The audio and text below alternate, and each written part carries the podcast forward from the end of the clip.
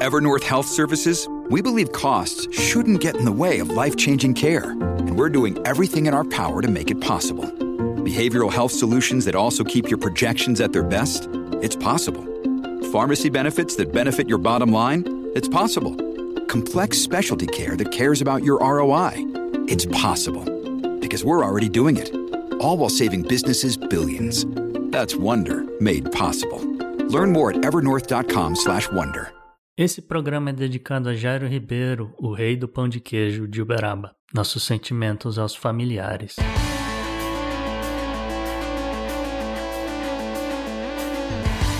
Pod Next.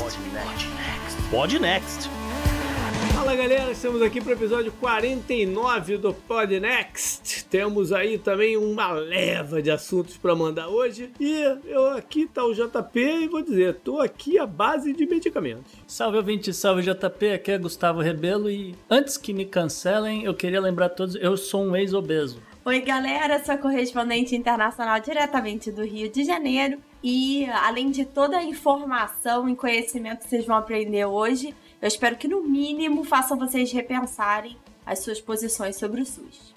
É isso aí, é bom. A, a gente tem, como eu falei, a gente tem uma série de coisas para falar, mas antes eu queria mais uma vez pedir para vocês darem uma oportunidade ao Podnext Confidencial o nosso grupo lá no Sparkle. Tá bombando. Onde a gente coloca vários dos conteúdos extras que nós temos. Alguns blocos que a gente tinha aqui no programa, como estatísticas, follow-up de assuntos, né? Um que eu gosto muito, que é o Good Vibes, que são histórias fantásticas e que elevam o nosso espírito, mas também tem treta. Tem coisas que a gente fala lá no Sparkle que não, não dá para trazer, não combina com o espírito do programa regular. Então entre lá, tem 15 dias grátis para você manter a assinatura. Você pode cancelar quando você quiser, né? Então avalie tudo, entre no www.opodnex.com/assine e dê uma chance pra gente. E essa semana tem treta de Isa? Eu vou soltar dois áudios aí falando minha posição sobre questões políticas aqui do Brasil. É uma leitura política que a gente Vixe. pretende aí manter, lembrando que a gente está chegando cada vez mais perto de eleições presidenciais. Não, para, para, para, não fala mais nada, não fala mais nada.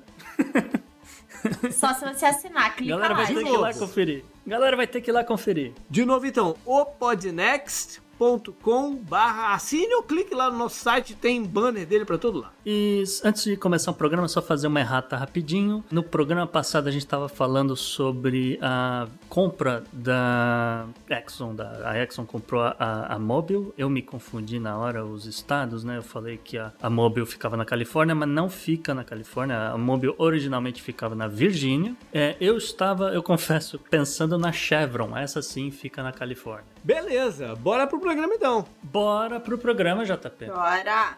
E aí, todo mundo pronto para mais um episódio? Healthcare é o programa dessa semana e que a gente vai falar sobre o sistema de saúde americano, como ele funciona e todas as suas contradições e problemas. Nosso figuraça pode bem ser o novo homem mais poderoso da América Latina. Falamos um pouquinho sobre Nayib Bukele, o presidente de El Salvador, e a situação do país depois das últimas eleições. Monitoramento de terrorismo interno não é uma novidade, mas quando começa a envolver política, o bicho pega. Nosso bizarro vai até a Alemanha porque aqui, em pleno 2021, ainda parece ter muita gente com dificuldade de entender a diferença entre liberdade de expressão e crime. Você acha que só os uber ricos conseguem comprar artes exclusivas? Isso porque você ainda não ouviu a pauta de economia dessa semana. Eu vou explicar o que são criptoartes. Isso mesmo, é como se tiver uma peça de arte exclusiva para o seu computador.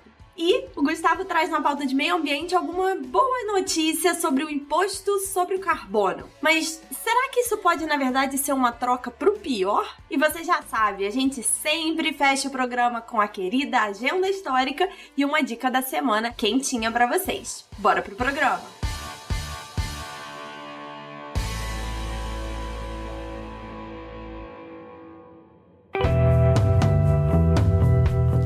Assunto quente da semana. No ano passado, a gente fez um, um, programa em que abordamos como funciona a parte de educação aqui nos Estados Unidos. E a galera tem, tem dúvida de várias coisas, né? Os Estados Unidos é um país muito peculiar. Sim. Então hoje a gente está trazendo um outro escopo né? um sistema que é bem único no mundo inteiro, que é o, o, sistema de saúde americano. Então a gente vai ver como funciona, o que, que são os entraves, o que, que tem de coisa boa também, mas o, o que, que são os entraves e né, tentar fazer essa comparação com o que a gente conhece do, do, do, resto do mundo. Então, Gustavo, a gente tem, acho que a gente tem que começar fazendo esse corte na areia, uhum. né, do plano privado e por que que ele é assim e, e, e como ele acontece. É, JP, a gente hoje vamos Vamos dividir aqui, vamos, vamos explicar aqui como é que vai funcionar essa coisa aqui, né? Tem uma parte histórica, né? Por que, que o sistema de saúde é assim como ele é hoje, e tem a parte de como ele era antes, uh, em partes também, né? Mas pra galera ver como é que a coisa não evoluiu. Mas você falou de plano privado, né? Então começa que, obviamente, e a maioria da população acaba tendo um plano privado, cujos custos são proibitivos, né? Geralmente, nesse exato momento, 2021, tá custando aí uns 1.520 dólares por mês por família de quatro pessoas, um plano básico privado. Mas o seguro, esse seguro de saúde, só cobre os gastos individuais com médicos se eles ultrapassarem os 20 mil dólares durante o ano. Que é a chamada franquia, não é isso? Exatamente. É, cada um tem um valor, né? Você pode simular o seguro da maneira que você quiser. Você tá falando uma média.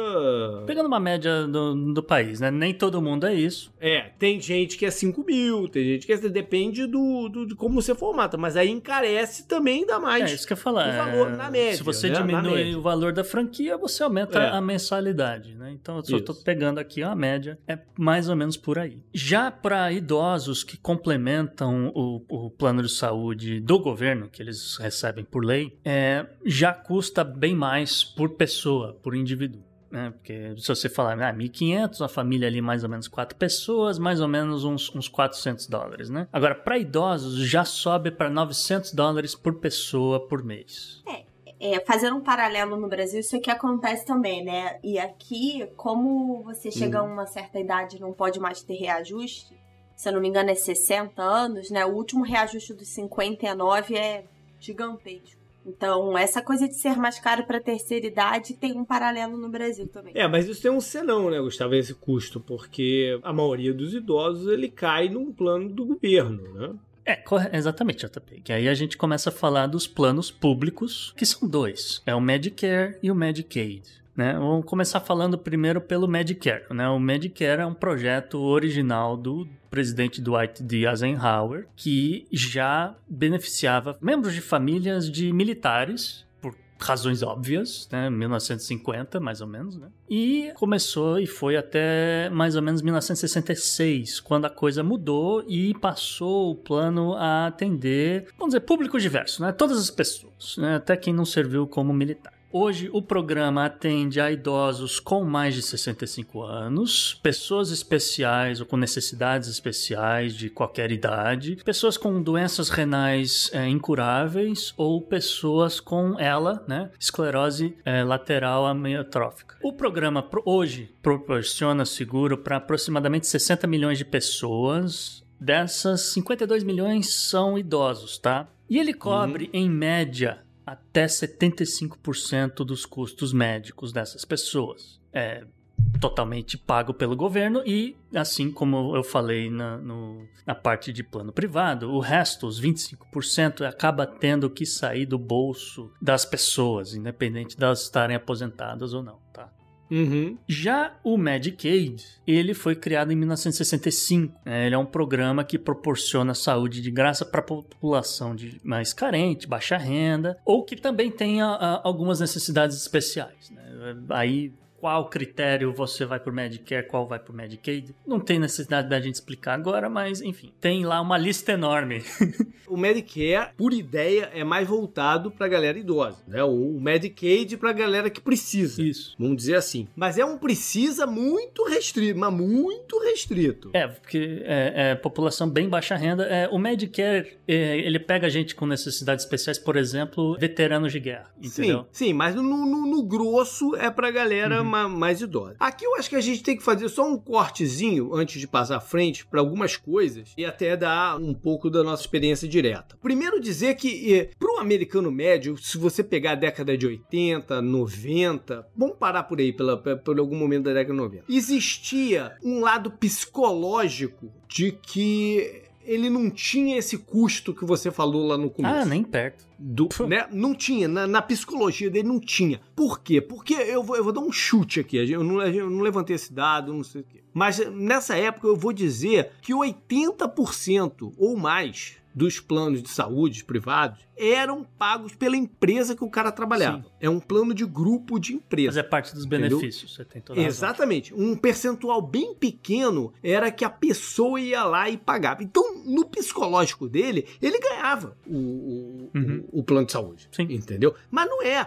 porque é, ele até era descontado um, uma merreca, uma merreca, vou dizer 70 assim, 100 dólares, é, 150, men é uma coisinha, ele era descontado. Mas, mas, mas isso, na verdade, é dinheiro que ele receberia como remuneração, mas está entrando como, como benefício, uhum. entendeu? Quando você pensa em benefício, você tem que pensar que esse dinheiro poderia estar tá indo pro bolso da pessoa. É, isso, isso a gente ainda vê aqui no Brasil, né? E é um dos problemas que tem um certo paralelo com os Estados Unidos. É, apesar de que aqui a gente tem o, SUS, né? Que garante o básico para uhum. todo mundo. É, e aqui não, entro, não tô entrando nos méritos do, da qualidade, não é isso. O que eu ia puxar de que tem esse paralelo aqui no Brasil é que hoje é muito mais fácil você contratar um plano empresarial do que individual, porque ele aqui é muito mais caro. Então você tem, você começa a ver uma certa, um certo paralelo com os Estados Unidos nesse sentido. Às vezes vale a pena, eu conheço pessoas que abriram empresa para conseguir comprar plano empresarial por ser mais barato. Mas ainda tá saindo do bolso do cara. Sim, sim.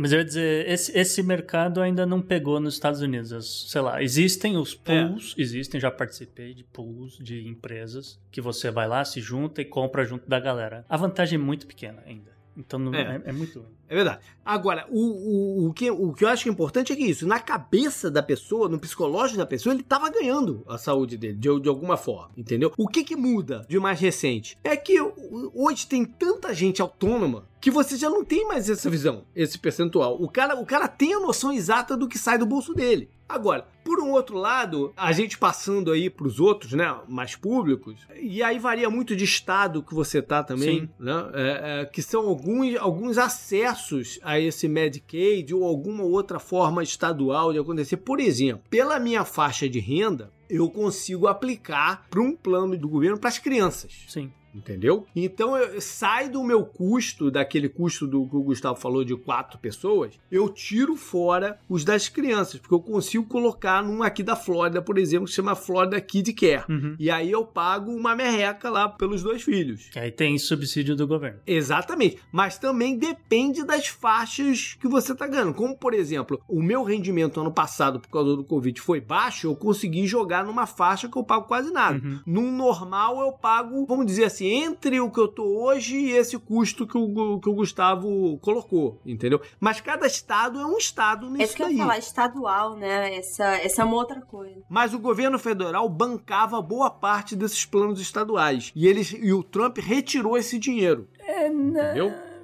Foi bem assim, JP. O Medicaid, a gente vai poder entrar mais tarde no, na questões do Obamacare, mas o Medicaid foi expandido durante o governo Obama, é, fazia parte do, do projeto do, do Obamacare, só que o Medicaid não foi adotado em alguns estados, tá? Então, Sim. entre eles, Texas, Flórida, Illinois e vários outros Sim, aí. mas na Flórida, por exemplo, tinha o Florida Kids Care, sim. que era bancado em boa parte pelo governo federal. Sim, sim. E ele sacou o dinheiro disso aí. Tanto é que a minha conta conta há uns dois anos e meio atrás, sei lá, subiu uns 60%. Sim, Entendeu? não. Dá os primeiros, primeiros dois, três anos do, no sistema novo foram um inferno. É. A franquia saiu de coisa de tipo 5 mil pra depois 10, pra depois 12. Hoje tá em 20. É, não, tô falando do custo direto desse programa Florida Kids, que é Uhum. o, do- da parte das crianças. Isso que eu tô falando, que subiu pra caramba uns dois anos e meio atrás. Porque o governo federal sacou o dinheiro. Ah, sim, então eles é. tiveram que aumentar o, o negócio. É, e, bom, só pra, só pra fechar aqui, o Medicaid, o a gente né, falou quantas pessoas o Medicare ajuda. O Medicaid hoje ajuda 74 milhões de indivíduos. tá? Então,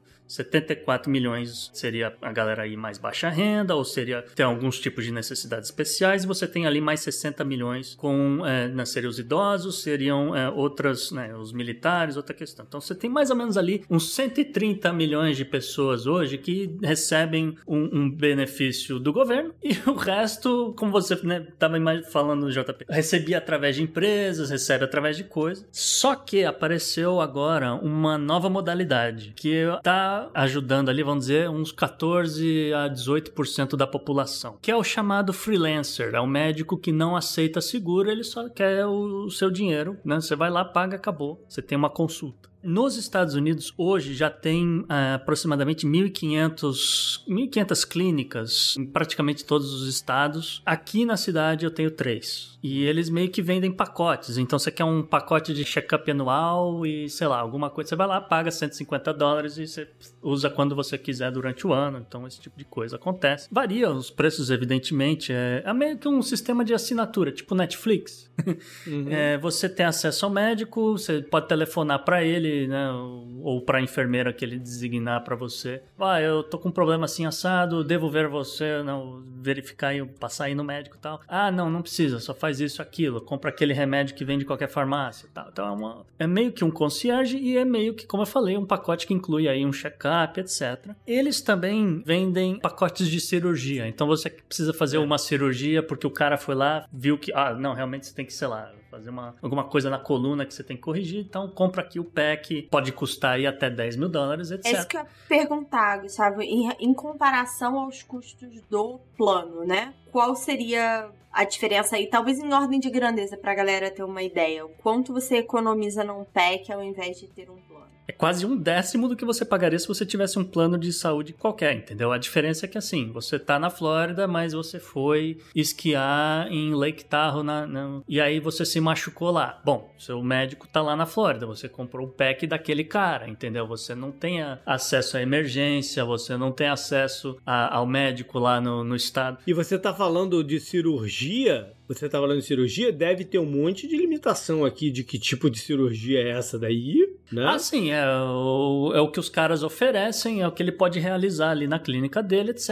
E, Pois e é. eu, eu garanto pra você que deve ter ali uma linha de texto, algo do tipo: É. você confia na sua alma. Esse médico, se ele cometer algum erro, você não vai processar ele depois. É, não, e, e tem um outro tipo de, de, de custo que é o de tratamento, né? Que também não cobra aqui. Você tem, você tem um problema de que você precisa de um tratamento contínuo, aí você tá lascado também. Uhum. E eu queria puxar, aproveitar aqui só um asterisco que não tá, vale um papo enorme sobre isso. O Gustavo puxou o assunto sobre processar os médicos. Um dos motivos que o sistema de saúde americano tem um, um custo muito alto, especialmente para hospitais, é a questão jurídica. Hoje você vê, existem seguros para os médicos se forem processados por malpractice, né? Que seria é, algum tipo de erro médico. Então, porque esses processos são enormes, e só para vocês terem noção, isso no Brasil é muito raro. Então, é um custo embutido e é por isso que talvez os packs que o Gustavo tá falando sejam mais baratos, mas já foi discutido aqui, tá? Não sei em que pé tá. Foi proibido ter isso em contratos nos Estados Unidos. Não poderia ter um- uma cláusula dizendo que você não pode processar um médico. Bom, eu. Enfim, toda a questão jurídica aqui que não, não, não cabe discutir agora nessa pauta, né? Tem, enfim. Bom, essas são as opções que o americano hoje tem à disposição. Uhum. Então, se ele, se ele tiver né, com uma baixa renda, ele tem acesso a uma coisa. Se ele está trabalhando numa empresa que oferece algum tipo de vantagem, ele tem uma outra opção. E se ele não tem nada, ou se ele né, é autônomo, como o JP falou, de repente ele consegue um PEC, ele consegue uma coisa assim, ele tem uma outra opção. É, e é aí que entrava o Obamacare, né? É, o Obamacare tinha prometido que ia resolver todos esses problemas, ia botar tudo sobre um leque só e não ia deixar de fora a iniciativa privada também. É, a ideia era um sistema similar ao sistema suíço, no qual o seguro de saúde é obrigado para todas as pessoas, você não tem a opção de não ter, e existiam diversas multas e várias outras opções, mas o fato é que a concorrência para você ter os seguros, qualquer tipo de seguro na Suíça é gigante. Né? Você não precisa ficar correndo atrás, você não precisa entrar num site do governo e, e, e né, só te dá uma opção porque você mora em tal lugar. Não, não, não é por aí. Porque esse acaba sendo o problema dos Estados Unidos. Dependendo de onde você mora, você só tem uma opção de seguro. Uhum. Não existe concorrência, porque os Estados Unidos passou uma lei arcaica lá em 1900 e trololó, 1940, 1930, de seguros dizendo que, olha, se você está no estado de Nova York e você tem seguro lá, o seu seguro não é obrigado a te proteger se você está, é, sei lá, dirigindo embriagado em Nova Nova Jersey. Então, é, uhum. na verdade, é, que, que tem isso também. A lei foi feita para conta de seguros de carro. E aí, como a lei saiu dizendo apenas seguros, isso acabou aplicando para tudo que é seguro no, nos ah, Estados Unidos. Então, é o de saúde. É uma, é uma imbecilidade que até hoje ninguém resolveu mudar. É o seguro de saúde, seguro de carro é, sei lá, seguro do seu navio, seguro da sua empresa, né? não importa o seguro, desculpa, não importa o seguro, você está sujeito a essa lei que não permite concorrência entre empresas de estados diferentes. Né? Então você fica amarrado àquele né, grupo específico de pessoas e tal. E, obviamente, como eu falei, dependendo da região, você só tem uma opção para aquela região inteira, dependendo da cidade. Sei lá, Nova York, você tem 30 opções. Então, é, eu só queria deixar isso claro. Bom, e tem a questão estrutural também, né? Os hospitais são privados e é, aí vai depender muito de, de, como você falou, de cada região, cada mercado que eles acham interessante investir e aí cria uma situação, né, Gustavo? É, a questão estrutural, é, você tem a grande maioria de hospitais, sim, é privada. Alguns são, vamos dizer, de capital aberto, né? O Estado foi lá e construiu, só que terceirizou a gestão então tem uma outra questão. Existem sim os, os hospitais, vamos dizer, igual daquele seriado House, que qualquer um entra com algum problema e ele vai lá e resolve os seus problemas todos e não tem custo, etc. São hospitais escola, geralmente, mas de qualquer forma é uma minoria. E assim, é. depende de ter uma universidade grande de medicina perto para estar tá, né, custeando através da universidade, uhum. enfim. Elas existem, mas é uma minoria. O fato é que se você calcular fazer um cálculo do número de hospitais pelo, pela população, tá? Os Estados Unidos hoje tem 1,9 hospitais para cada 100 mil pessoas. Uhum. É exatamente o mesmo número do Canadá. E é um pouco mais só do que o Brasil tem. O Brasil tem 1,4 hospitais, é 1,47 hospitais para cada 100 mil habitantes. Uhum. Tá? Só para comparação, a Coreia do Sul tem 7,5 hospitais para uhum. cada 100 mil pessoas. O Japão, 6,7. A Austrália, 5,24. A França, 4,5 a Alemanha 3.7, o México tem 3.6, é quase o dobro dos Estados Unidos. Enfim, é, não, não convém listar aqui todo mundo, mas já dá para ter uma ideia, né? O quanto que o, os Estados Unidos é deficitário. O interessante desse número aqui é que entra naquele problema que a gente vai tocar várias vezes aqui, uhum. que é do custo da brincadeira. Sim. Né? Por ter menos hospitais, você tem menos opção, tem menos concorrência, eleva o custo de tudo. Sim. Né? sim então, sim. tudo no final das contas, a gente vai canalizar para a questão do custo. Então, o, problema estrutural é mais alguma coisa que encarece a brincadeira toda. É, e só pra você ter uma ideia, JP, se os Estados Unidos do nada falar, vamos dobrar o número de hospitais, a gente tem dinheiro, vamos, vamos dobrar o número de hospitais. Pra ficar ali na média perto da Alemanha, perto do México, né? 3.7, é. 3.6, 3.8, né? Pra isso acontecer, os Estados Unidos teria que gastar aproximadamente 700 bilhões de dólares, e levando em consideração que um hospital para ser construído no, nos Estados Unidos está custando aí mais ou menos uns 115, 120 milhões por hospital. E isso é basicamente, né, todo orçamento que os Estados Unidos hoje usa para defesa. Esse é o tamanho do orçamento militar é. do país. Ou seja, não, não vai acontecer. Não, não vai. É, É? dificílimo. Não, não, não vai acontecer. Porque é, investimento em coisas como essa, ou infraestrutura, ou- isso saiu da pauta. Uhum. Mu- Não é de agora, não. Não é uma crítica ao governo atual, ou ao governo Trump, ou ao governo Obama. Não, isso vem de 30, 40 anos para trás. Isso saiu da pauta, né? Esse tipo de investimento eh, foi uma coisa do passado quando se entendia que o governo tinha que criar um ambiente para as pessoas viverem, né? Hoje, infraestrutura e negócios aqui são mais uma forma de grupos ganharem dinheiro. Então isso aqui não vai, isso não vai existir. E falando em grupos ganhando dinheiro, JP, você tem o terceiro ponto dessas questões estruturais aqui, que é o lobby. É o lobby de médicos e hospitais, contrário à expansão de infraestrutura do sistema. Só para ilustrar aqui pra galera, em 2019, só quatro PECs, quatro, o PEC é o, é Comitê de Arrecadação de Campanha. Só esses quatro PECs eh, ligados a médicos levantaram 1,2 milhões de dólares para cada congressista, obviamente de interesse deles, que estava concorrendo à eleição de 2020. Né?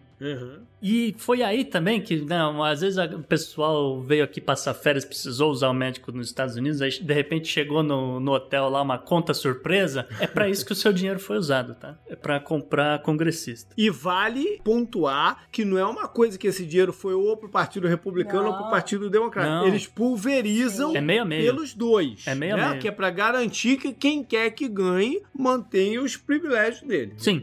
Só os, vamos dizer, as redes de hospitais privadas gastaram 100 milhões em campanhas de congressistas em 2018. E aí entra as farmacêuticas, Isa, que se somar ao lobby das indústrias farmacêuticas, o dinheiro gasto em campanhas foi de quase meio bilhão em 2020. É, tem um. Além desse dinheiro gasto, é por que, que eu quis colocar a farmacêutica aí? Existem acordos de algumas seguradoras de saúde com algumas farmacêuticas. Então existem muitas histórias é, daquela coisa assim. Vou dar aqui um exemplo extremo, né? Mas você tem um, um ibuprofeno genérico e um Advil. E aí o seu plano só cobre o mais caro. E aí você acaba pagando mais, o plano acaba pagando mais só pelo acordo que você tem ali de medicação. Então, é, é, é muito verdade, complexo, né, esse sistema. Na verdade, não é, não é bem com o genérico, porque o genérico É, eu, começou eu dei um exemplo extremo, tá, gente? Assim, Mas sei lá, você tem três opções de do princípio ativo do ibuprofeno de diversas Sim. marcas, eles dão prioridade pra uma. Isso tá- É, tá e correto, como- que genérico é outra parada. É, também. sim, eu dei o exemplo aí de escolher uma, né? É, é, Assim, acho que foi mais claro para o pessoal entender a diferença de valor. E aí, como o usuário tem que pagar uma parte, ele paga muito mais caro por, por isso. Mas JP, vamos falar, a gente falou aqui de como é a situação presente, mas vamos dar uma olhada no passado, vamos ver como é que a coisa começou a degringolar, tá? É, vamos primeiro, primeiro explicar aqui pro ouvinte que a medicina em si pode ser dividida em duas partes. Ela pode ser uma, uma medicina preventiva e ela pode ser uma medicina terapêutica. né? A medicina preventiva, como o nome diz, ela trata de antecipar e tratar os problemas antes que eles aconteçam, antes que eles piorem e tal. Enquanto que a medicina terapêutica ela lida com os problemas de saúde depois que eles já aconteceram. Tá? Em 2001 ocorre uma mudança brusca Uhum. de gastos com medicina nos Estados Unidos. Era o primeiro ano do governo Bush-Cheney. O orçamento dos Estados Unidos foi revisto naquele ano, porque o país até então gastava ali mais ou menos 3,7%, 4% do orçamento da saúde com medicina preventiva, que era mais ou menos a média mundial, ainda é a média mundial, é mais ou menos essa. Eles meio que reduzem isso para metade e desde então a medicina dos Estados Unidos voltou a ser uma coisa eh, mais terapêutica, né? um, tratamentos à base de remédios, etc. Principalmente. Uhum. Hoje, os Estados Unidos têm a maior taxa de mortes que poderiam ter sido prevenidas se a medicina ainda fosse preventiva, ainda fosse voltada para isso. É a maior taxa global. São quase 174 mil mortes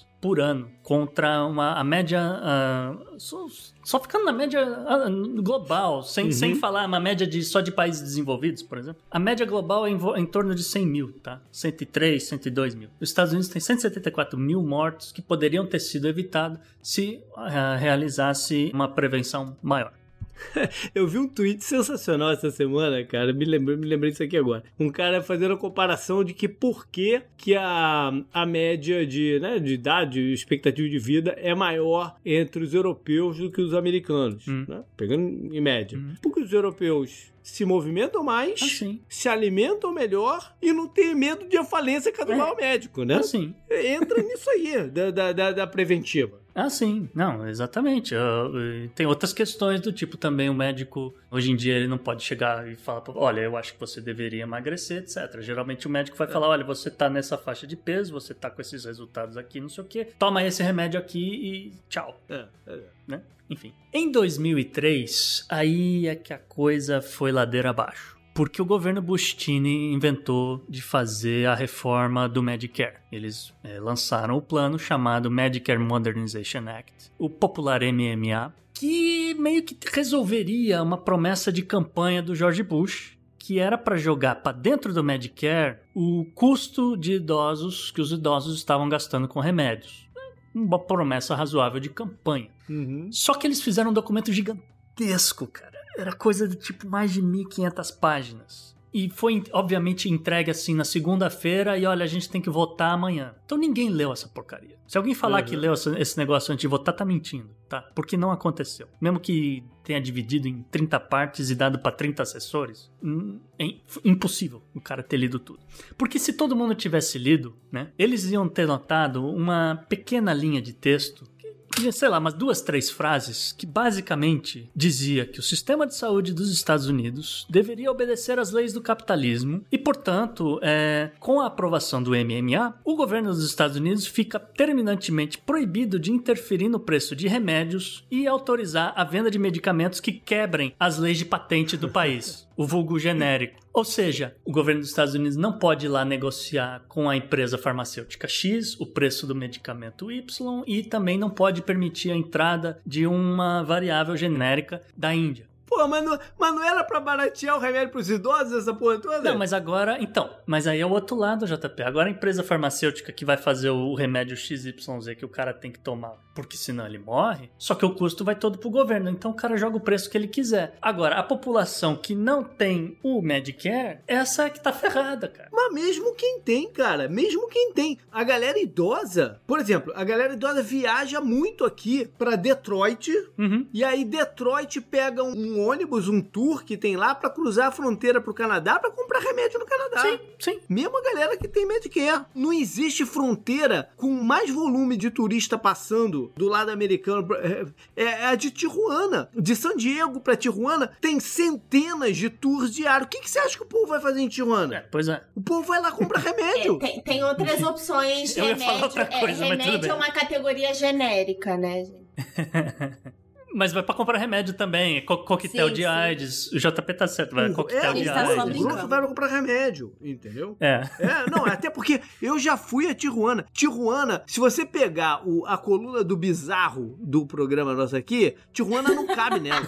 Tijuana excede a bizarrice, excede a bizarrice. Então o povo vai, esses idosos, esse velhinho, é óbvio que tem uma parcela que vai lá pra, pra farra, mas o grosso vai pra comprar remédio. Não, e você tem razão, coquetel anti-AIDS principalmente. Mas eu ia aqui também ilustrar pra galera que, por exemplo, a garrafa de insulina. Então você tem lá o velhinho idoso que tava reclamando que tava pagando muito caro no remédio, mas ele tava pagando ali 19 dólares por uma garrafa de insulina em 2000, né, antes de passar a lei aqui de 2003, tá? Esse preço dessa garrafa de insulina passou para 475 dólares em 2018. Então a gente canaliza aqui pro, pro seguinte. A gente não pode esquecer o lado positivo que tem aqui na parte de saúde, que é o lado do pioneirismo científico, de tratamentos, que as coisas acabam surgindo aqui e tem uma razão por que, que isso acontece, né? Tem esse lado. Os melhores os tratamentos mais modernos que você tenha, né? E outra, você tem um problema aqui, você vai ser atendido, você vai ser Ah, socorrido. é, não, negar serviço eles não vão te negar. Não vai acontecer. Não vai acontecer. Você vai, você vai chegar no hospital e você vai ter a cirurgia que você precisa aqui e depois é o depois, né? E, enquanto que em outros lugares você entra numa fila aí para ser operado, às vezes não consegue e tal. Tem, tem coisas. Tanto é que tem muita gente no Canadá que tem um sistema de saúde público forte que vem aqui para os Estados Unidos para fazer Exatamente. cirurgia. Cirurgias muito especialistas, né? Realmente os Estados Unidos Também, é muito diferente. especial, é. Não os precisa ser muito aqui. especialista, porque, ah, por exemplo, uma cirurgia de catarata no Canadá, pode, você pode ficar até oito meses na fila esperando. Exatamente. Exatamente. Então, tem esse lado que é, né, que é muito bom, muito positivo. Mas tem essa outra situação que é o grande elefante da parada, que é o custo de você se tratar aqui de qualquer coisa. Ainda falou que parte do, do, do problema é o seguro, mas isso, isso é uma parte. Sim, é só um pedacinho. É, porque se você pedir um, um esmiuçamento da tua conta hospitalar que você tem lá, você foi, você foi lá pro, pro hospital, pra, você teve uma, não, quebrou o pé, foi lá pro hospital, de repente tu recebe uma conta de uns 40 mil dólares na cara. Sim. E se você pedir um, um, um, um esmiuçamento, tu vai ver Sim. coisas absurdas. Tu vai ver 500 dólares gastados com band-aid, entendeu? mesmo. É, são coisas absurdas que estão dentro da parada. E mais, o que pra mim, pessoalmente, é até pior, é o, a não previsibilidade do custo. Exatamente. Porque você, você entra pra fazer qualquer, qualquer coisa. Você entra ou no hospital ou numa clínica Uhum. e você não tem ideia de quanto você vai ser cobrado depois. Esse Pra é um você ter a problema. opção de falar, não me faz essa merda. É, entendeu? eu vou em outro Você hospital, não tem. eu vou procurar É, aqui na... Você não tem. Esse e é eu um posso dar mil, sério. eu posso dar mil exemplos, cara. Posso dar mil exemplos, desde o do, do parto das crianças, Sim. até, por exemplo, eu, eu de vez em quando tenho que fazer colonoscopia, por exemplo, Uhum. por um problema de né, genético familiar e tal, não sei o quê. E eu já fiz colonoscopia que eu tive que pagar quase mil dólares e eu já tive colonoscopia que eu não tive que pagar nada. E você nunca sabe, cara, o que que vai, o que, o que que vai te acontecer. É, isso é Entendeu? É uma merda isso. E é um absurdo. É parte do lobby é pra isso, né? Então, hoje de manhã eu fui, eu fui lá no médico. Essa semana eu tô envolvido com médico pra cacete, por curiosidade da gente ter escolhido o, o, o, o tema. Mas eu, eu fiquei de ontem pra hoje, tá gravando na quinta-feira, eu fiquei com um aparelhinho fazendo uma medição do meu coração por 24 horas. Uhum. E aí hoje de manhã eu fui lá devolver o, Tá na idade. o, o aparelhinho. É. E aí eu, não, porque a mulher viu lá um batimento cardíaco, ela queria avaliar, enfim. E aí, aí eu perguntei pra mulher, e quanto que isso vai me custar? Ela, não sei. Aí, mas como não sabe? Não sei, não sei quanto que o plano vai pagar disso aí. O que ele não pagar, eu te repasso. Pois é. Aí eu falei, mas e quanto é o custo total que você vai pagar pro, vai cobrar do plano? Também não sei. E você nem tem, nem tem a opção de falar com os- o, seu seguro tudo antes, feito. o tipo, por que, que você não vai cobrar isso aqui? né? Não tem. É, é- é tudo, é tudo na base da surpresa. E isso tem também tem uma razão de ser. Também tem uma razão de ser. Porque, como em todo lugar, como no Brasil, como todo, isso é um tremendo de um esquema. Sim. É, é um tremendo de um esquema, cara. Porque, por exemplo, o, o custo. Usei o exemplo aí de uma, de um- de uma cirurgia para né, ortopédica que gerou 40 mil. Uhum. Eles te mandam essa conta. Uhum. Aí você fala, não vou pagar. É. Aí eles te propõem, ah, não, beleza, eu te, te dou um desconto aqui de 10%, ou te divido Parcela, isso daí por é, 30, sim. eu te parcelo por 36 meses. Aí você fala, Então existia essa opção antes, antes eu também. é, não, não. E você fala, não, pode, por, por 36 meses, vai pra, não, não, não vou pagar, tá muito, não vou pagar. Aí tu, tu recebe a conta, tu fica aqui olhando pra conta na tua frente e beleza. Aí te jogam, depois de alguns meses, te jogam pra uma empresa de cobrança. Tô falando porque isso já aconteceu comigo, já aconteceu com várias pessoas aqui do Uhum. que eu conheço. Te, te jogam pra uma empresa de cobrança. Aí os caras vão começar a te perturbar da empresa de cobrança. Ah, por quê? Teu crédito? Pá, pá, pá, pá, pá, pá, pá, pá. E aí eu vou, eles têm uma flexibilidade maior de ou te dar um desconto pra você pagar o negócio ou parcelar. Por exemplo, um dos partos aqui do meu filho, eu falei: olha só, eu posso te pagar 100 dólares por mês. Tu topa? O cara falou: topo. eu fui embora, pagando sei, sei lá por quanto tempo que eu paguei 100 dólares por mês. E agora, também tem o cara que não paga, mesmo com a empresa de, de, de cobrança, não paga. E fica lá a dívida. Aí o que, que acontece? Você acha que o, o- o hospital teve, teve algum prejuízo? Não teve. É, não teve. Porque essa empresa de essa empresa de cobrança comprou a dívida do, do hospital. Só que ela não comprou por 40 mil. Ela comprou provavelmente pelo preço justo da parada, que eram uns 3 mil. Uhum. Entendeu? E aí ela pagou 3 mil ao hospital, que era o que o hospital queria. O hospital, se você pagar, o hospital tá no lucro. Essa, essa que é a ideia aqui da parada. Uhum. Se você pagar, o hospital não no lucro, porque o preço justo é os 3 mil o que aquela empresa pagou. Só que aquela empresa nem sempre também quer que você pague a ela. Ela quer que você, você, você é, diga que não paga. Porque aí ela vai e vende pro governo essa dívida podre por uns 10 mil. Uhum. Entendeu? Ou seja, é um grande esquema a parada toda. Por isso que não interessa ninguém quase a mudar essa brincadeira. É, e, entendeu? E, você tem toda a razão, JP. Tem, tem a questão de processos que a Isa falou. Tem toda essa questão do esquema que você falou e do lobby contrário a mudar o esquema. Como agravantes né, no, nessa lista de por que, que é tão caro, eu coloco aqui o custo para você se formar como médico. Porque Sim. a gente falou aqui em vamos aumentar o número de hospitais. Beleza, então você tem que também aumentar o número de médicos, porque é, eu levantei aqui um, um, médico nos Estados Unidos, mais ou menos a cada 11 minutos, ele tá vendo um paciente, cara. Então, uhum. é, já, já tá ali sobrecarregando a galera, né? Então você tem, que, você tem um déficit de médico. Por quê? Porque a galera não consegue se formar, porque não consegue pagar uma faculdade de medicina. E desistiu, a galera mais jovem desistiu, ninguém tá fazendo medicina. Não, é. Ninguém tá fazendo medicina, até porque ninguém quer pagar o, o altíssimo custo. Eu não tenho nem mais ideia de quanto custa. Ah, 300, não, 300 a 500 pau. Pois é, é isso que eu ia falar. Não pense em menos de 300 mil dólares que tu vai gastar para se formar. 300 a 500 pau. E, e, outra coisa, é o tempo. Você leva quase que 10 anos para você estar tá ganhando dinheiro de verdade, né? Ganhando esse retorno. 4 anos básico, 4 anos de, medici... de residência, mais 2 de alguma especialização, 10. Uns 10, vai quase uns 10. É. E a galera mais nova não tem essa paciência que existia. Não tem. O cara quer imediato o retorno. Então ninguém tá mais indo estudar medicina também. E aí uma coisa, uma coisa é você dever meio milhão e ter que morar, sei lá, em Nova York, a outra é você meio milhão, mas você resolveu fazer ortopedia, você tá trabalhando em Iowa com o time da universidade é. lá, entendeu? É ah, difícil demais, nunca. cara, não vai conseguir. É. Então traz a galera da Índia e do Paquistão, é o jeito. É, e a, só que aí você tem que falar pra galera no Texas, você tem que falar pra uma galera redneck é. pesado. Olha, o médico que você aguenta pagar, esse é o cara aqui, o do Paquistão, é esse cara aqui da China, é aquele cara ali do, da Índia, e por aí vai. É, aí tem outro problema, que é o, a xenofobia. E é, eu vou jogar aqui nessa, nessa soma toda, JP, só para encerrar logo o bloco.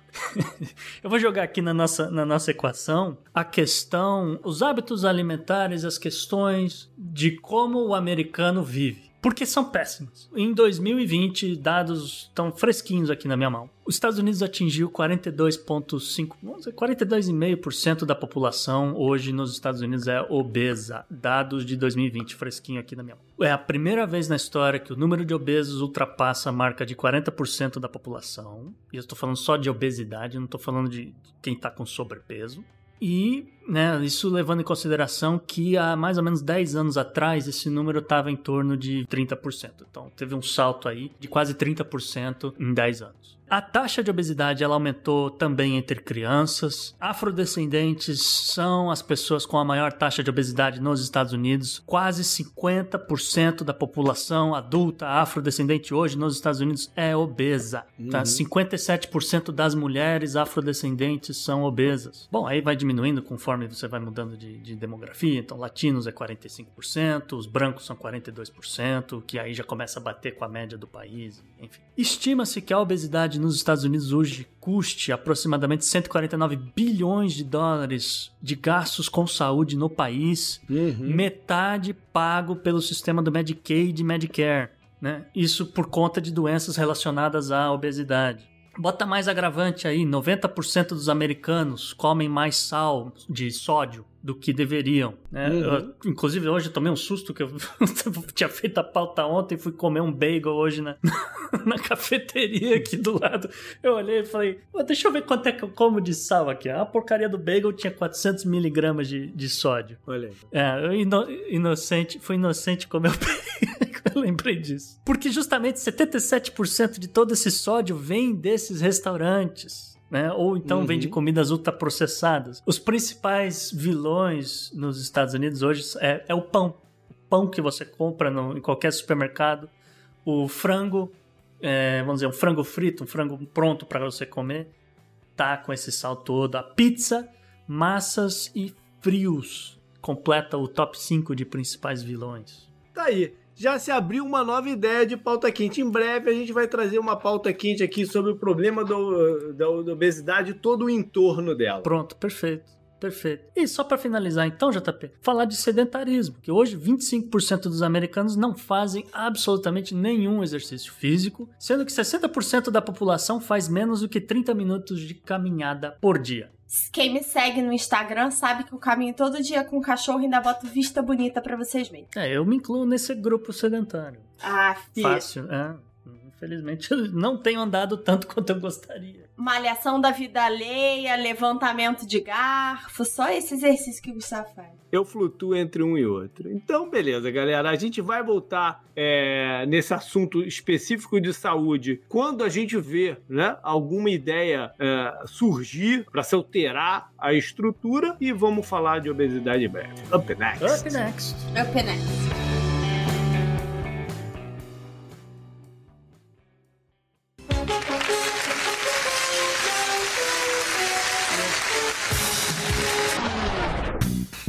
Teve eleição essa semana, vencedor de eleição é praticamente personalidade da semana. Pois é, Gustavo. O curioso é que a personalidade dessa semana não é quem ganhou o pleito, mas os poderes que ele ganhou essa semana. A gente tá falando de Nayib Bukele, que é o presidente de El Salvador e o expoente do partido Nuevas Ideias, que é, na verdade, um novato aí. Ele foi fundado em agosto de 2018, ele não conseguiu participar das últimas eleições legislativas, né, que tinham acontecido há quatro anos atrás, mas agora ele levou aí um bucadaço, vamos dizer assim, da Assembleia. Por que, que isso é tudo relevante, gente? Só para vocês entenderem, o partido que hoje do presidente é o do presidente que assumiu aí mais de dois terços da Assembleia Legislativa, além de só ter quatro anos, é na verdade uma terceira via de um país que contava somente com a Frente Farabundo Martí de Libertação Nacional, que é a FMLN, que tem uma característica socialista e que veio da, do lado da guerrilha né, da Guerra Civil de, 2000, de 1992 e o outro partido era a Aliança Republicana Nacionalista, conhecida como Arena. A gente não precisa, quem sabe um pouquinho de história do Brasil, não precisa nem dizer que é um partido conservador de direita, que também é resquício dessa guerra civil. Então, o curioso é que o Novas Ideias se diz como um partido abre aspas, democrático, descentralizado, plural inclusivo e sem ideias antiquadas. Isso tudo é personificado na figura do Bukele, gente. Pra vocês terem noção, ele foi eleito presidente em 2019 e ele não tem nada do que você espera de um político tradicional. Ele tem 39 anos, ele vai dar entrevista de camiseta e boné virado para trás e no meio desta pandemia ele tem uma aprovação de 90%.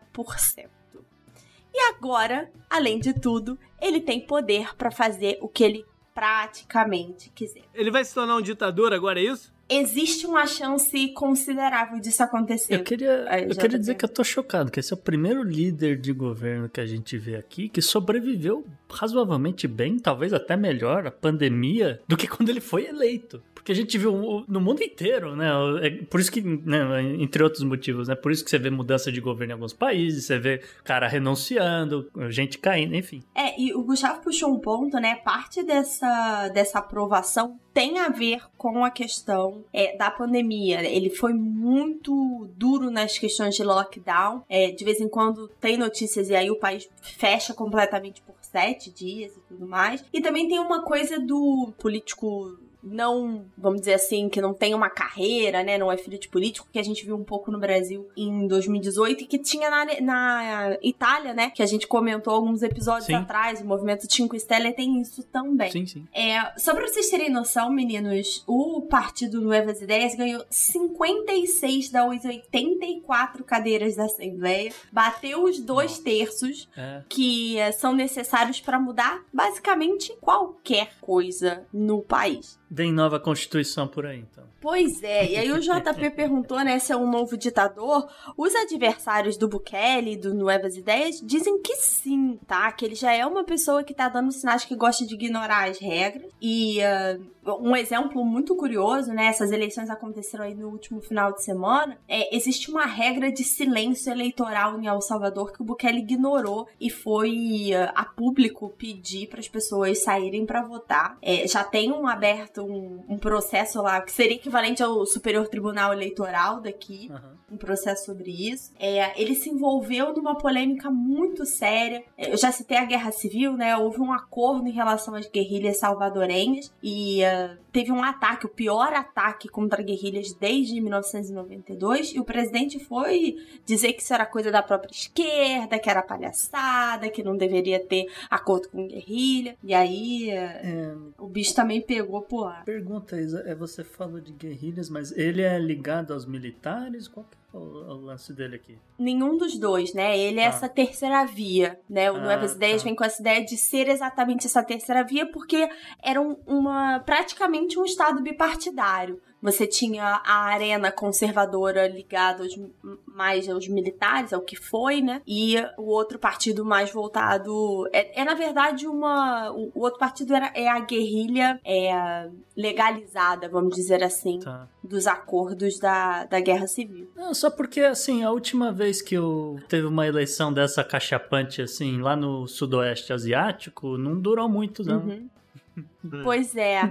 É, pois é. Esse é, é, é, muito. Esse caso é muito interessante. Por, por mais que seja um, um, país minúsculo, né? Se a gente botar no contexto né, macro aí, o El Salvador, ele pode dar algumas indicações né, do, do, do que está por vir aí em vários lugares. A gente fez um, a gente fez um programa no passado que era é, intenções ou desejos totalitários.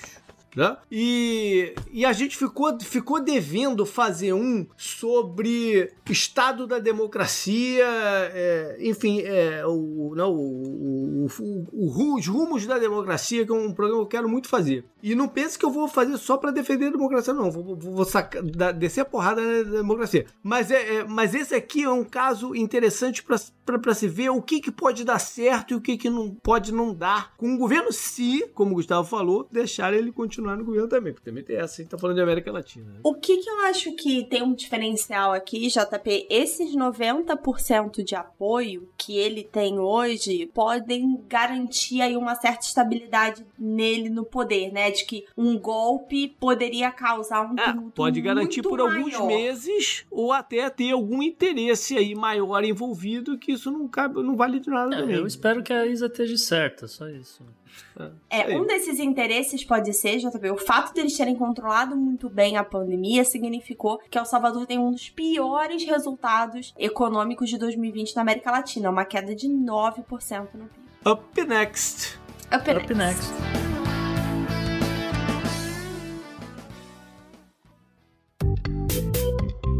Our enemies are innovative and resourceful, and so are we. They never stop thinking about new ways to harm our country and our people, and neither do we. You can actually see Russia from land here in Alaska. No bizarro dessa semana, Gustavo, a gente tem Big Brother Alemanha? É, JP, na verdade, até é bom dizer, o, o, bizarro não é a notícia, não é a solução que deram pra, pra, pra situação, é a repercussão nas redes sociais. Mas a gente chega lá. Porque a notícia é o seguinte: o governo da Alemanha, o parlamento da, da Alemanha, falou que vai estar monitorando o partido AfD, que é o partido neonazista da Alemanha, que tem ali mais ou menos 3, 4% de aprovação pela população da Alemanha hoje. É, mesmo que, assim, algumas regiões é, é bem mais do que isso, só que no geral, na soma, tem 3 a 4%, tá? Por que o parlamento alemão resolveu fazer isso? Em dezembro do ano passado, teve uma manifestação de gente ligada ao AfD, gente ligada ao QAnon, né, na Alemanha. E essa galera tentou invadir o parlamento alemão. Né? Uma história que a gente viu. Já vimos essa história antes. É, uma história que a gente viu. Exatamente. A história que a gente viu acontecer um pouco antes, mas eh, né, e aí em fevereiro viu se repetir aqui nos Estados Unidos aquela lambança que aconteceu em fevereiro. Aí, o que, que vai acontecer a partir de então? Porque a gente está num ano eleitoral, todos os membros do FD, todos os candidatos, etc., tá todo mundo grampeado para começo de conversa. Né? o serviço de inteligência da Alemanha vai estar tá lendo e-mails dessa galera, buscando ali palavras-chave. Então não dá para dizer ali o quanto que a galera vai ter de privacidade, porque, né, obviamente, você tem questões de campanha que, que vai ser um pouco difícil de violar ou não, mas a galera tá em busca ali de palavra-chave do tipo manifestação, invasão, aceitar resultado de eleição e demais, né, enfim, coi- discursos de ódio e, e coisa e tal. Algo que nunca se viu na Alemanha, para não dizer que nunca aconteceu, o governo alemão fez um- um, coisa similar, mais ou menos em 1930 e, e pouco, porque tinha um cara, um tal de Adolf Hitler, que tava fazendo os discursos e aí a galera falou: "Nah, esse daí nunca vai fazer nada, mas vamos ficar de olho só pra ver o que acontece". E aí deu A merda. Segunda Guerra Mundial Deu merda, né? aconteceu. Então, pra evitar esse tipo de coisa, a Alemanha falou: "Não, tá todo mundo grampeado, a gente vai estar na cola dessa gente o tempo todo". Enfim, essa é a- foi a notícia, essa foi a solução que o parlamento né, né, resolveu adotar. E aí acaba batendo em questões de liberdade de expressão, porque a turma do AfD falou: estamos sendo perseguidos, porque a gente pensa diferente por causa disso, por causa daquilo. E foi para as redes sociais e assim por diante. É uma situação muito similar que a gente viu lá no Brasil, né? Um, a prisão do deputado que falou que tinha que dar sumiço lá do, do STF. né? E falou que tinha que voltar o, o, o AI-5.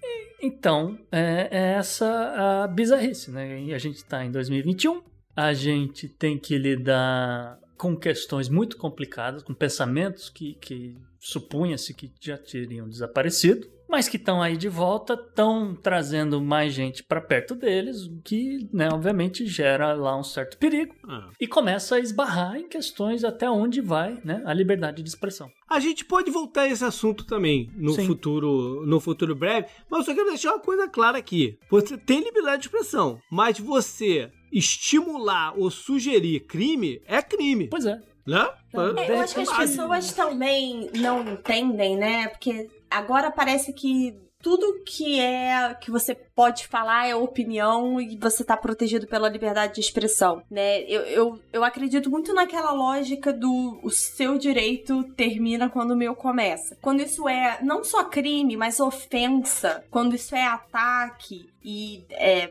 a gente já falou, né, de novo no, no episódio de Europa, que esse é um partido de características neonazistas. Cara, é muito mais claro pra mim onde é que termina a liberdade de expressão e onde começa uma questão, nesse caso, que pode ser até de segurança Ah, e às nacional. vezes a galera ouvindo tá, às vezes, né, mal interpretando a gente. Não, é, esses caras são tudo de esquerda, esses caras são tudo de direita. Eu só queria dizer, assim, que pro AFD, né, o holocausto, né, a ascensão de Hitler e tudo, tudo que ele fez, pra AFD, palavras da AFD, é só uma manchinha na história da Alemanha. Como um cocô de pão. Palavra dos Up caras. next depois dessa. É, tem mais o que falar não.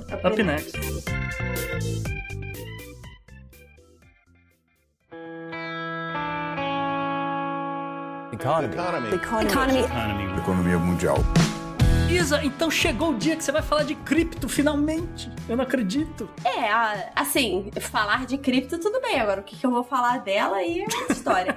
e na verdade, gente, eu vou falar de criptoarte. Ah. Exatamente, é, existe um mercado de arte digital. Cara, vocês não têm noção da quantidade de dinheiro que a gente tá falando. Mas vamos, antes da gente falar de números, vamos falar aqui do conceito. O que, que é criptoarte? Então, é uma obra de arte digital, ela só existe no computador, né, no, no mundo digital, e ela é vinculada ao que o pessoal chama de NFT, Non-Fungible Token. Então, o que, que isso tudo significa? Pensa um minuto aqui em dinheiro, tá? Se eu der um real pro Gustavo e ele me der um outro real, no final não fez a menor diferença. Tá. Porque não importa o real específico que eu tenho, né? Não importa, no caso aqui, a moedinha, né? Uhum. Não, não faz diferença o que a gente tem. Então a gente diz que as moedas são fungíveis. Um NFT, como o próprio nome já diz, é um não fungible. É um, alguma moeda que ela não é fungível. Então ela não pode ser duplicada, ela não pode ser substituída, muitas vezes ela não pode ser nem partilhada.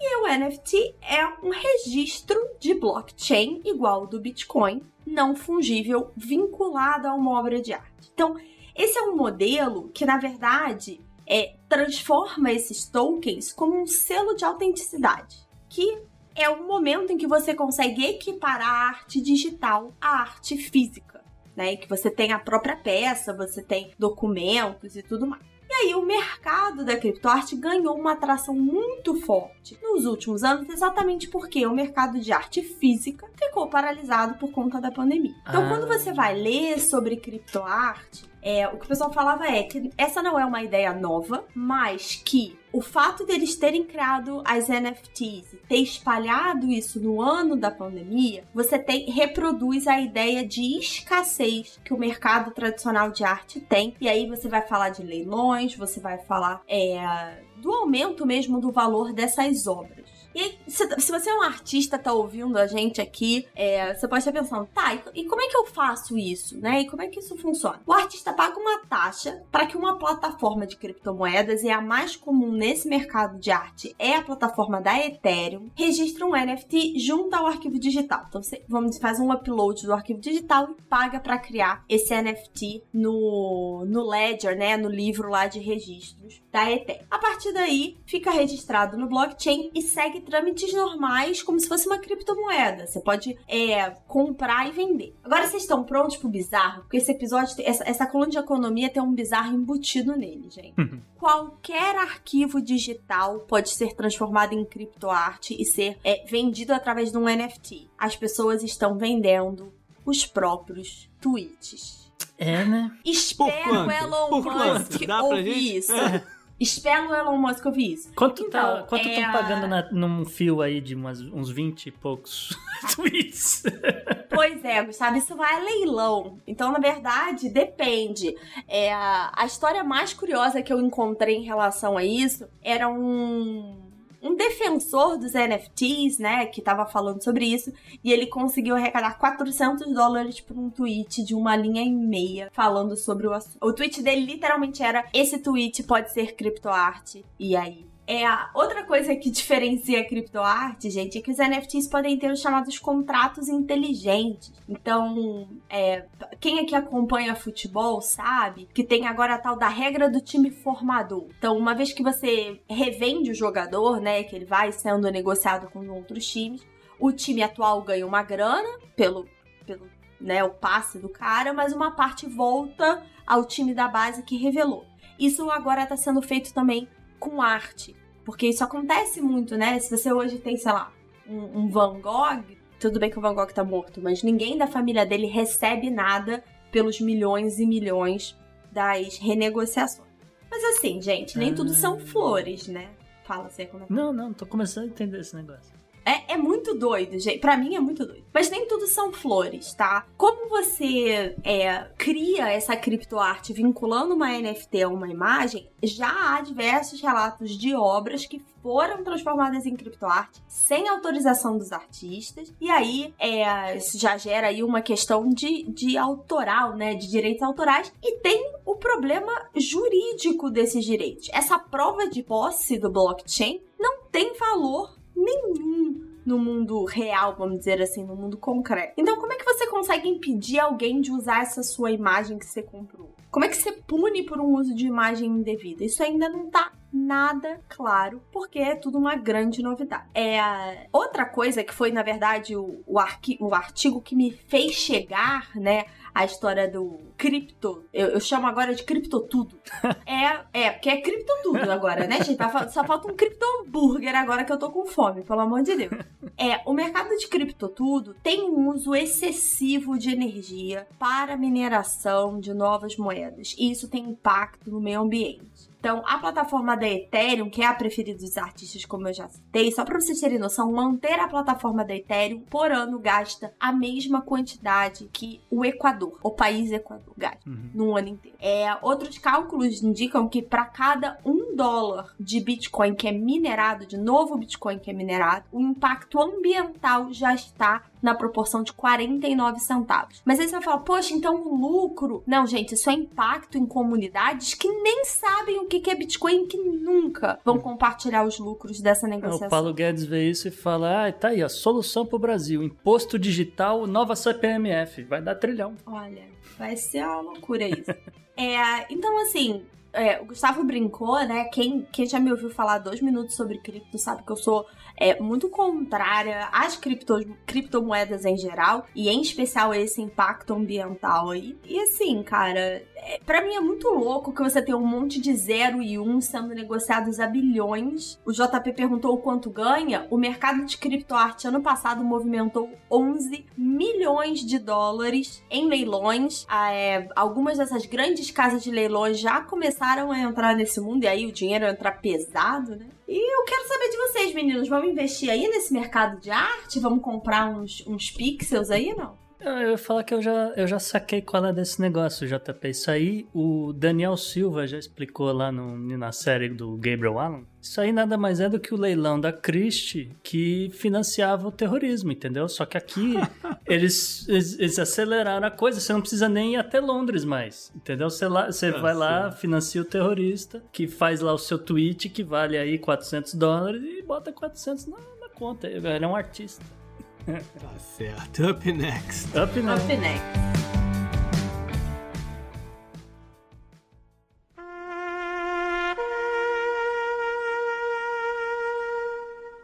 E JP, mais uma semana, mais um dia de obituário. O que, que você traz pra gente dessa vez? Então, pra tristeza da galera do reggae, na segunda-feira, no dia 2 de março, faleceu é, aos 73 anos Bunny Wailer, ou melhor, Neville Livingstone, ou Bunny Livingstone. Enfim, Bunny, Bunny Wailer foi o último nome dele. E para quem já se ligou, tem a ver com a banda The Wailers. É, agora que eu É, ele foi, ele fez parte do, de um trio que era o núcleo da banda. Era ele, mais Bob Marley e Peter Tosh que transformou o, reggae numa, numa música global, mundial. Né?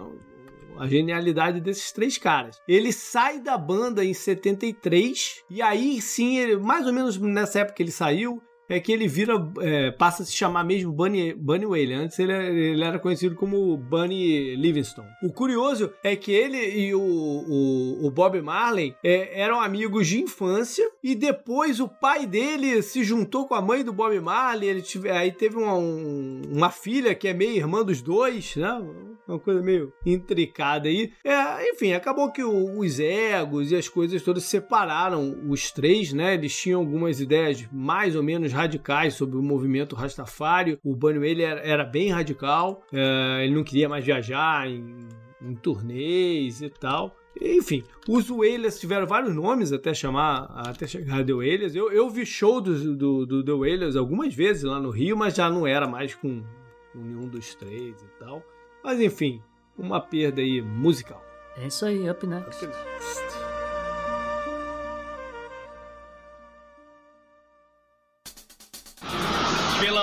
seus poderes, eu sou o Capitão Planeta! Vai, Planeta! Gustavo, não cansou de falar de lobby hoje ainda não, velho? Ah, essa pauta...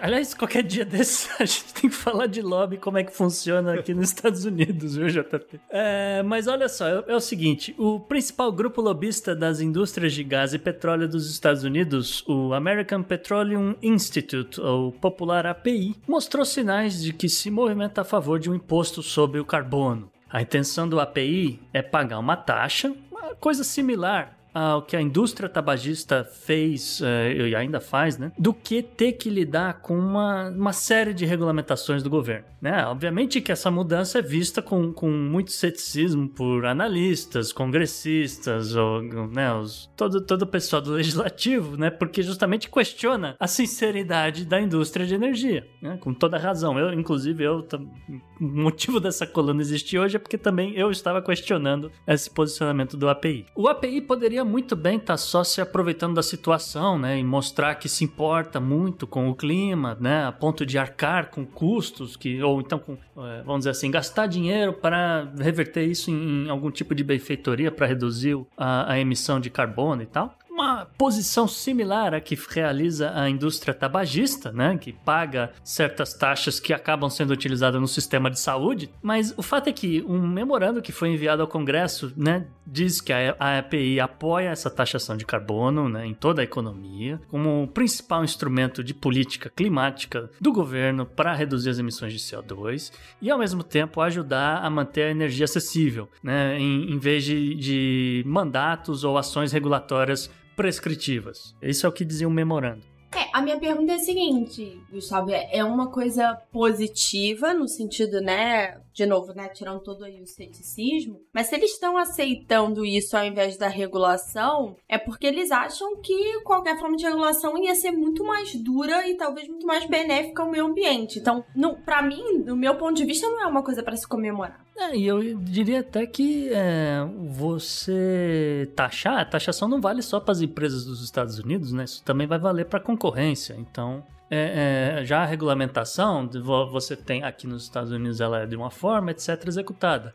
E aí acaba batendo em questões de outros países dizendo, não, tá tudo aqui regulado bonitinho aqui no meu país, a gente segue as mesmas normas que os Estados Unidos, esse tipo de coisa, e na verdade não é, né? Então é, tem, tem esse lado também aqui da, de ficar de olho no, no que a concorrência está fazendo. Né? Mas a principal questão aqui, na verdade, Isa, é conseguir um lugarzinho na mesa de representantes do governo que nesse exato momento estão discutindo essas medidas, né, justamente para cortar radicalmente, né, o, o, uso de combustíveis fósseis nos Estados Unidos, as emissões de metano, é, tornar prédios mais eficientes, cessar completamente uh, novas perfurações em terras federais, esse tipo de coisa, né? O incentivo sobre o carbono seria o incentivo, né, o melzinho na chupeta do governo para liberar essa galera de, de sentar ali à mesa, né? E poder né, discutir valores ao invés de ficar é, discutindo redução da quantidade de, de, CO2, de metano, etc. Uma outra vantagem para a indústria de energia seria que a taxa, a taxa, uma taxa, se você estabelecer uma taxa, essa taxa é previsível, né? A desvantagem é que o preço é, não pode ser tão alto, porque aí você começa a afetar outros setores, né?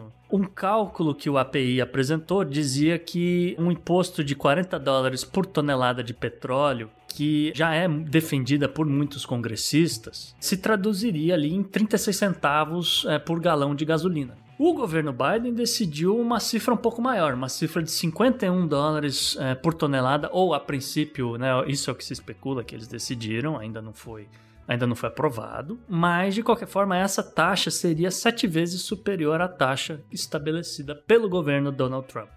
Zero para surpresa de zero pessoas. Esse preço, né, que é chamado de custo social do carbono, seria incorporado às decisões do governo federal, afetando, obviamente, que tudo, né, desde novas explorações de carbono em, em terras federais até qual tipo de aço pode ser usado em projetos de infraestrutura, e aí, eventualmente, quão grande pode ser um prédio se você usar esse tipo novo de aço e tal, esse tipo de coisa. E, né, logicamente, é mais uma ferramenta de, de planejamento, né? Não é exatamente um imposto sobre consumidores, né?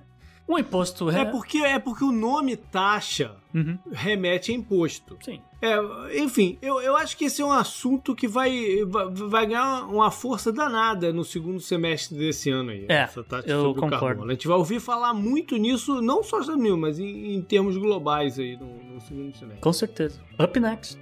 Up next. Up next.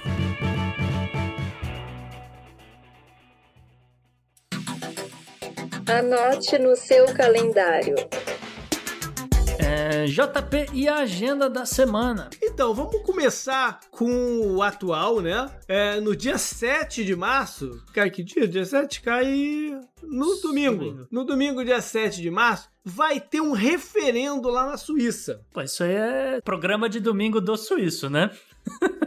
O referendo vai ter, entre outras coisas, para se desobrigar o uso de máscara em qualquer lugar, público, aberto, fechado, restaurante, o que quer que seja. Os caras vão tirar a obrigação de máscara aí nesse se passar, né? Esse nesse referendo. Então, só para só para naquela toada que eu já falei aqui algumas vezes, a civilização ocidental tá falhando miseravelmente no combate ao Covid. Miseravelmente. Mas enfim. É, na agenda histórica, vamos começar com o dia 8 de março de 2014. Foi quando o voo 340 da Malaysia Airlines desapareceu. Ele saiu de Kuala Lumpur pouco mais de meia-noite em direção a Beijing. Uh, 40 minutos depois da decolagem foi a última vez que né, uh, teve a comunicação por áudio, né? Os pilotos que estava tudo bem. Passou-se mais uns 15 minutos, ele sumiu do radar. subiu de qualquer registro. E é, são, muitos os mistérios, são mu mu muitos uh, os itens nebulosos aí que estão em volta. No final das contas, é, o avião levava 227 passageiros, mais 12 tripulantes, né? Ninguém mais foi visto. Entre os mistérios, nunca teve nenhum sinal assim de estresse, né? De, de, problema técnico, qualquer coisa que seja que tivesse vindo para as torres de controle. Não tinha report de, de, de mau tempo, né? não tinha nada. O, o avião simplesmente sai do, do, dos radares com um passe de máscara. Né? Chegou-se até a se especular na época que pudesse ter tido alguma coisa terrorista envolvida, depois chegaram com que não, apesar de que tinham duas pessoas que estavam viajando, né, que estavam no voo, que estavam viajando com passaporte falso, mas é, essa conversa não evoluiu, até porque os tripulantes era muito disseminado, muito né, diversificado, tipo, tinha gente de 15 países diferentes, a maioria era, era, até chinês, mas tinha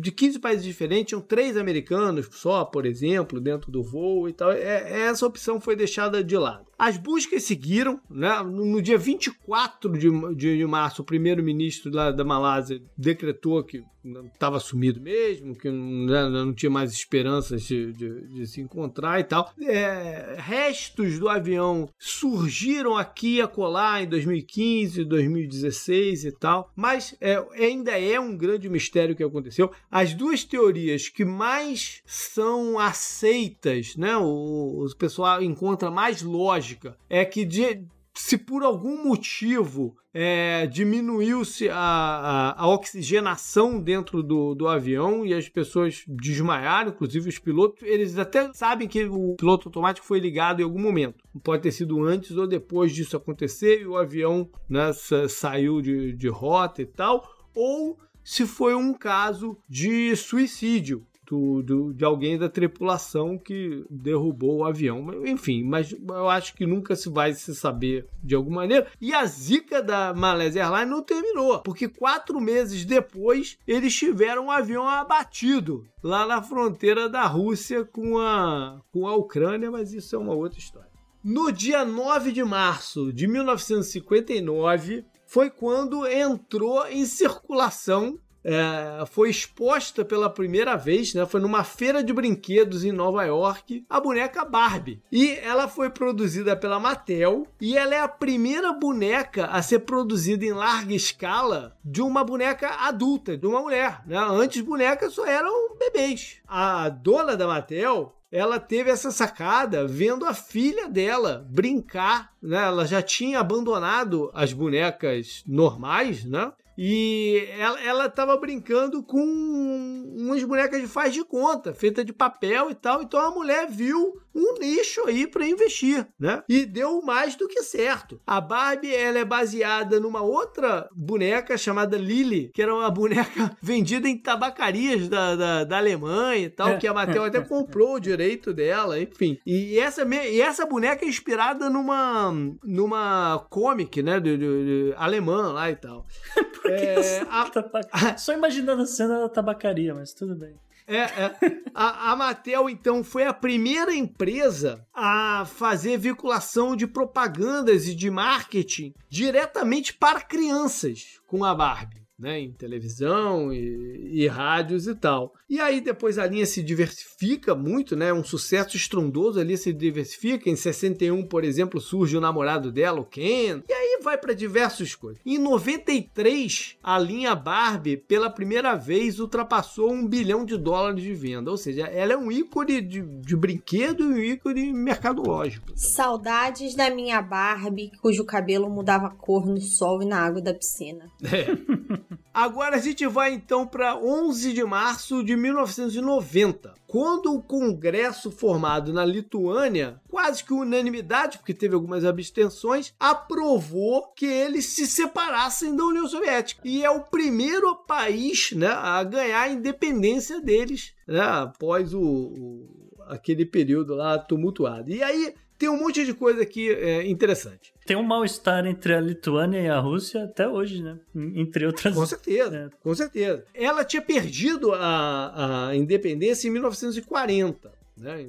Quando a, a, já na Segunda Guerra a União Soviética começa o seu, o seu avanço. Essa semana passada, eu até num dos drops né, de agenda histórica lá do, do Podnext Oficial, eu falei sobre o Tratado de Brest-Litovsk, que foi feito depois da Primeira Guerra Mundial e que a, a, Lituânia era parte da Rússia, foi dada a independência ali, ou seja, ela teve um período curto aí de independência até né, voltar para. Mas enfim, esse, esse processo aqui de independência desse momento, ele já tinha começado antes com alguns movimentos em 87, no meio né, do, das reformas do Gorbachev, de Glasnost, Perestroika e tal, é, tiveram protestos fortes ali naquele ano e que a União Soviética não agiu de forma pesada, não prendeu a galera, por exemplo, entendeu? Então foram ganhando força, né? Se formou um movimento chamado Sajudes, que tinha como objetivo até implementar essas reformas, parte dessas reformas do Gorbachev lá, mas depois ganhou a, as ideias separatistas e tal. E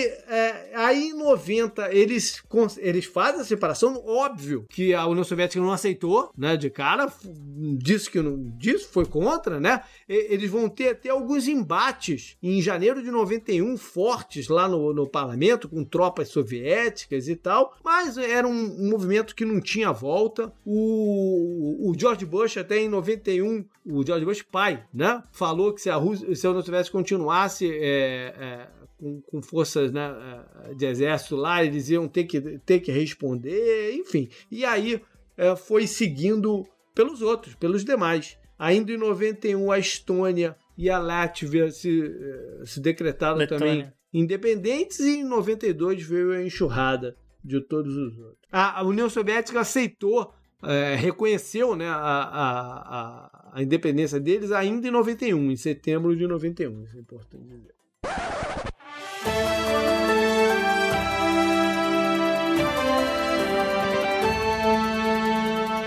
JP, eu tenho um breaking news.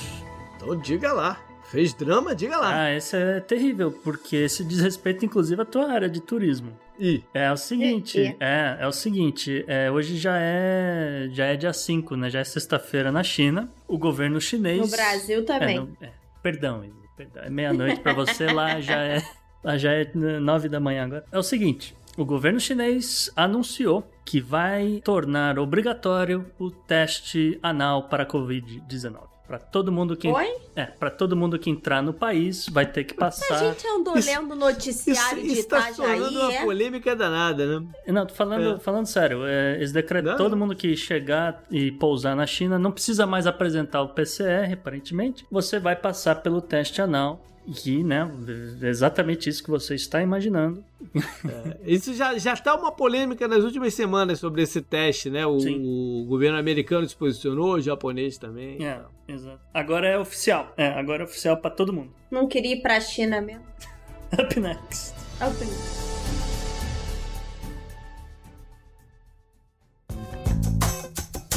Esse eu recomendo para você.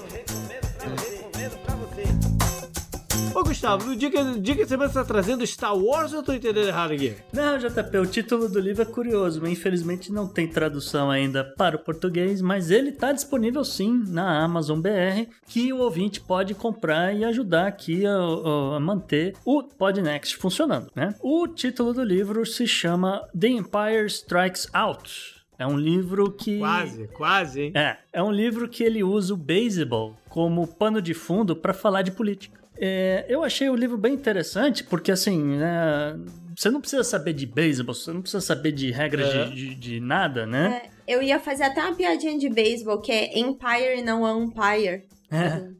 É, não, mas não, você, você não precisa saber nada de, de, de beisebol, de regras do jogo, de exatamente quais times disputam, qual, etc. Mas ele faz toda uma, uma jogada assim que ele, ele puxa, por exemplo, histórias de como o Baby Ruth foi enviado para Guam e ele fez lá discurso para falar sobre é, como né, o, que a guerra tinha sido vencida pelos Estados Unidos, que o Japão deveria se render, esse tipo de coisa. Tem questões históricas de como o exército dos Estados Unidos incentivava o esporte e foi incentivando até a década de 50, particularmente porque a é, a granada, né, a, o, né, a granada de mão, uhum. nos Estados Unidos, desde a da Guerra Civil, ela já era assim um, uma coisa de formato de bola. Ela é diferente da granada europeia, que é um uhum. tipo um bastão, né? E a ideia dos caras era que né, você treina beisebol, você treina arremessar a pelota lá, que tem exatamente o mesmo tamanho que essa granada. Então fica mais fácil, vamos dizer, pro cara que foi draftado, né, que foi, entrou pro exército, uhum. você adaptar, né, ao treinamento, ao armamento, esse tipo de coisa, né?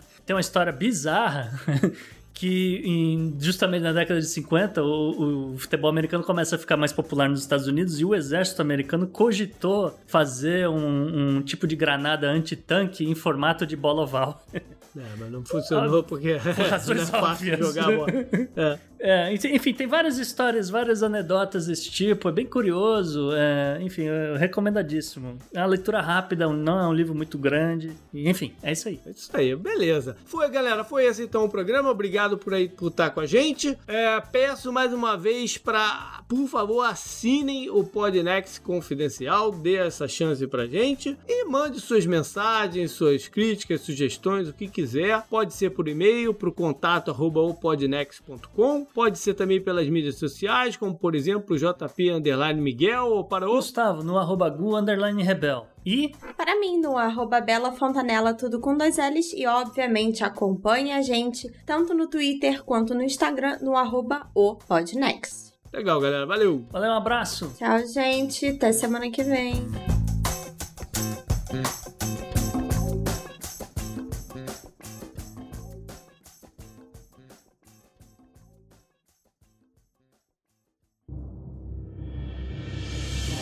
Este episódio foi editado por Atelas, soluções em áudio para podcasts.